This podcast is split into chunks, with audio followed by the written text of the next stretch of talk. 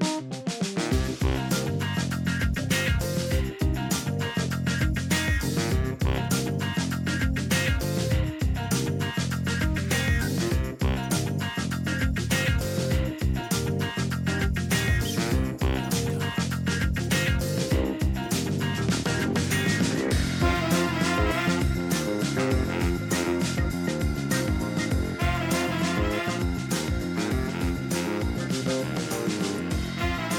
Hello, everyone. Welcome to the inaugural episode of the yet to be named, maybe kinda, the the chronicles of the Clydesdale and his coach.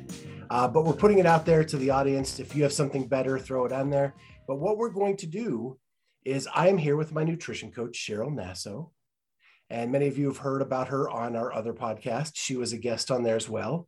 But we are going to walk through what it's like uh, to be 414 pounds, what that feels like, why I reached out for help, what that felt like to reach out for help, and give you her perspective on what happens when someone like me reaches out to a coach.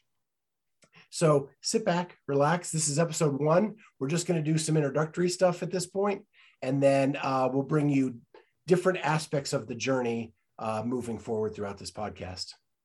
Do you have anything you want to add, Cheryl?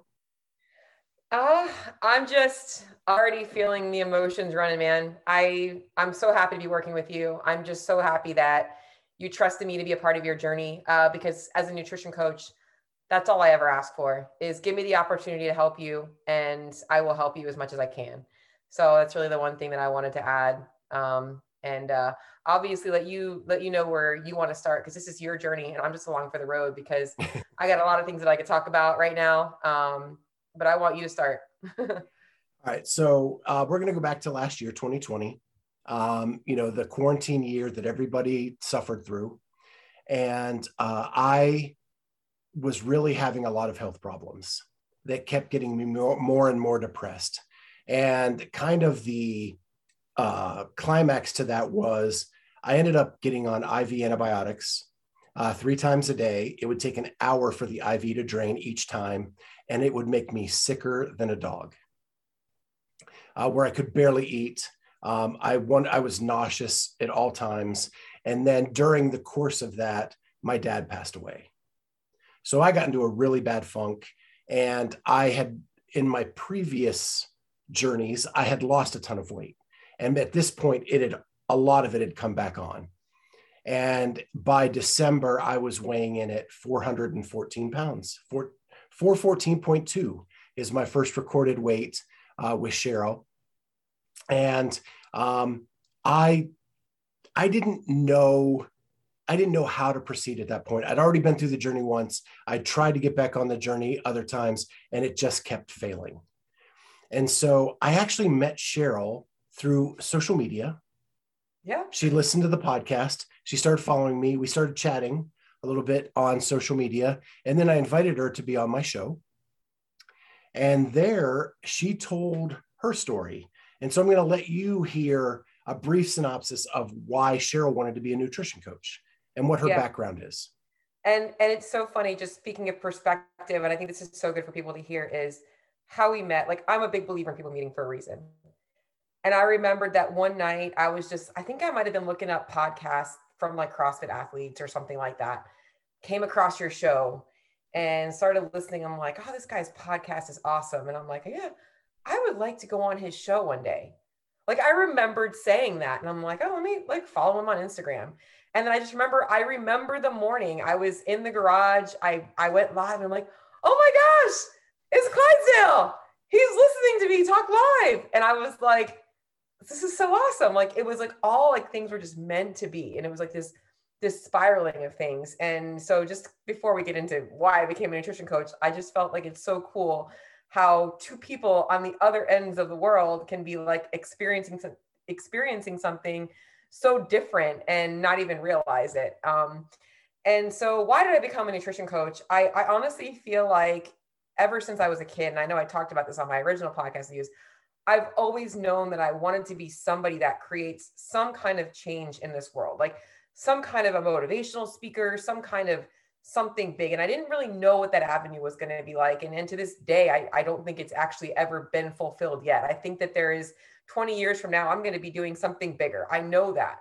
Um, but my family was very unhealthy growing up. And I think that part of me is, has somehow become a nutrition coach, just looking at the habits of my family and what I grew up knowing and understanding as nutrition kind of led me on my own nutrition journey and and my own struggles with nutrition which i've spoken about with, with being in an eating disorder facility and seeing the different faces of eating disorders and and how there's so much misconceptions out there about what it's like to eat healthy and bad foods good foods and, and even in the crossfit community not really knowing the proper way. And when i got into crossfit coaching i knew i was super passionate about the way i made people feel and and that that was something that was like made me feel good. Is like when i saw somebody feel better because they came to my class that made me better. But the one hour a day was just not really enough. Like i saw that missing link and and so i started being the girl at the coach or at the at the crossfit gyms that were like hey like let me run the challenges. Let me do these things. Let me try this stuff and and trying to really help people outside of just the workout because I knew there was such a bigger picture out there and that their life outside of the gym is what really needed to be improved. And that was going to make their life in the gym that much better. And and helping people is really something that I I felt super passionate about doing. And and to this day it's it's always manifested into other ways, whether it was coaching little kids playing soccer when I was 15, 16 years old to coaching CrossFit or, or personal training and now coaching nutrition full time. So yeah, so, one of the things I left out of my story is that I was diagnosed with an eating disorder at the end of 2020, uh, sometime in like October, November. And um, I never looked at it that way in my head until that diagnosis came in. And when I was, when I saw your live videos and your posts on social media and saw what you had been fighting through and what you were doing with your clients, like it started to speak to me then. Yeah but someone in my in my shoes really struggles with reaching out for help. And so when i had you on and you were telling your story and your struggles and there was a, a key moment where you talked about that everybody in the the rehab facility of when you were there for your eating disorder had a different type of eating disorder but the stories were all the same. Yeah that like lit a fire in me that like this is who I'm supposed to talk to. And, and even said that and and true. even with all of that, it took me another week after I had you on to be to actually reach out and ask for help. Yeah. I and I full heartedly want people out there that are struggling in any way, shape, or form with anything nutritionally, diagnosed or no, not, eating disorders, you you can walk around a room of 20 people and there can be at least five of them that struggle and you wouldn't know because the face of an eating disorder is not clear. You can't look at a person and judge them you know like you can see somebody that's underweight and assume that she's got an eating disorder she might not. You can see somebody that's overweight and assume that they don't have an eating disorder where they might and it, it really is true that it's all a coping mechanism. And everything that you just spoke about speaks to why you were at that breaking point. You know, the loss of your father, the depression of COVID, so many things, being on antibiotics three times a day, like all that stuff is spiraling you into this like way of like, how am I coping with all this? And and that's really what an eating disorder is. And yeah, it's manifested differently. It's a coping mechanism. At the bottom of it all, it's what it really is. It's it's meant to either be us we're avoiding something, and it's and it's used in different ways. And so, um, I remembered when you reached out to me or asked me about it. I I was so nervous because I remembered before that wanting to help so bad, and I didn't even know your story. I didn't know. I just knew that like I knew I could help you. Like I don't know why I felt that way. Like I felt compelled in some way like we all like like you said my story spoke to you. When i when i reach or when i reach out to somebody or i have somebody that might be like looking for coaching with me i look for people that resonate that I, i'm like i know i can help them. And and you were that person for me at that moment. And i was like i know that i can show this guy something different. Like he's really into crossfit. Like i know that he can i don't know what his story is but i want to know his story and i want to know how i can help and be a part of it so that was where I was at. and I was I was completely broken at the time. Like, you know, I I was a guy who was doing double sessions, CrossFit, um, five days a week, maybe six, because I just was so addicted to it. Um, and I was at a point where I wasn't working out at all. Right, I was I was beat down. Uh, the antibiotic thing really took a toll on me. It was 18, I think 18 weeks I was on those. Crazy. And and you can't do anything. You're so sick all the time that you can't really even move without it being awful. Um, and so when I reached out to you, I was so scared. I was so scared at, at either you rejecting me um, or you saying that I, I just can't help you, like you're too unhealthy. Um, and you didn't, you did the exact opposite. You actually said to me, I will be here for you forever. Like whether I'm your coach or not, I've got your back. You can call me, text me anytime. Uh, whether we're working together or not, I will always have your back. And for someone that's so scared coming into a relationship like that, that was so huge to hear. Mm-hmm. I and and I 100% believe it. I mean that. Like from the bottom of my heart, you know, when I coach people, I don't want them to ever feel like they have to go find another coach. I don't want them to ever question. And and you being so afraid of rejecting on my end, I was like, I can't fail him. I cannot let him down. Like I have got to, and it, it's not even the the weight loss. It's that's a piece of it, but it was like I have got to show him that it doesn't have to be so miserable. It can there, there's a good way that we can do this. It can fit in and it's it's like small steps. Like I wanted to make sure that like from the beginning that I'm like, I don't ever want you to think you're letting me down, but I also don't want to let you down. I I I wanted you to succeed because I couldn't risk you failing. I did not want to be a failure to you. So there was a level of pressure on my end, like, hey, like I really want him to know, like I want him to succeed here. And and to this day, with you, with everybody, like at the bottom of it all, like that's all I ever want is is for you guys to be happy and to be healthy and to see a different life and to know that you can be at the rock bottom of it all like and come out like stronger than ever you know? So and i think like the biggest thing for me is at the at the end of 2020 i had no hope. I really didn't know what the answer was anymore.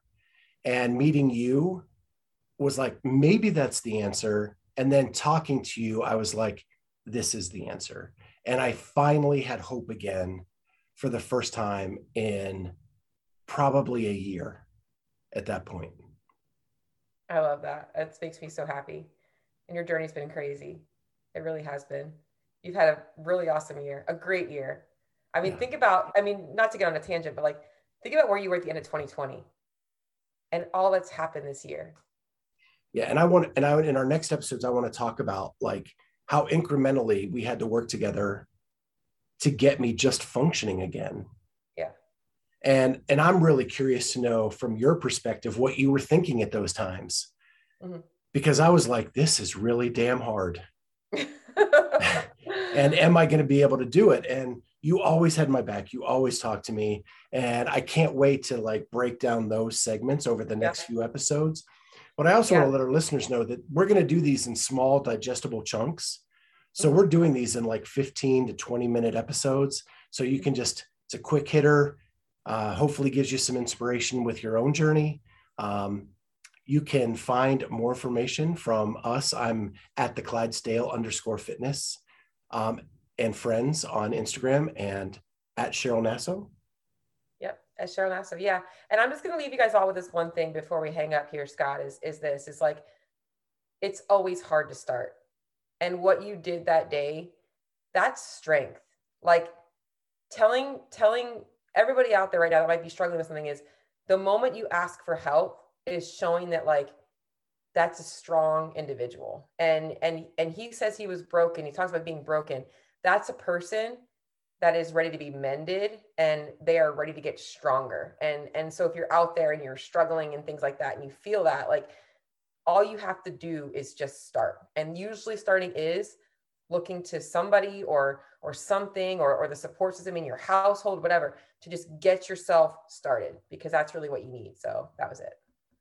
Yeah this is going to be fun. Um, and i'm going to let people know like cheryl has become a really good friend of mine.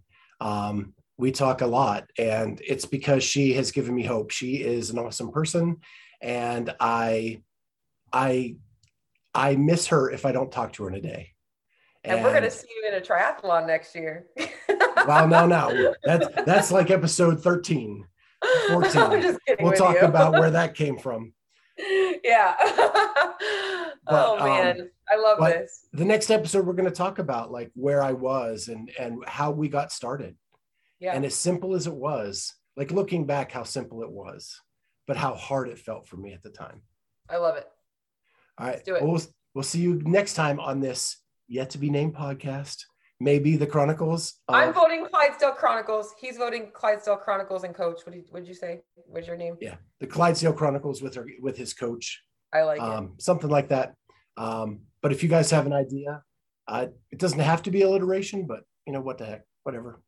Yeah, I'm gonna keep brainstorming it too. We'll, we'll figure it out. All right. So. Well, we'll see you guys next time.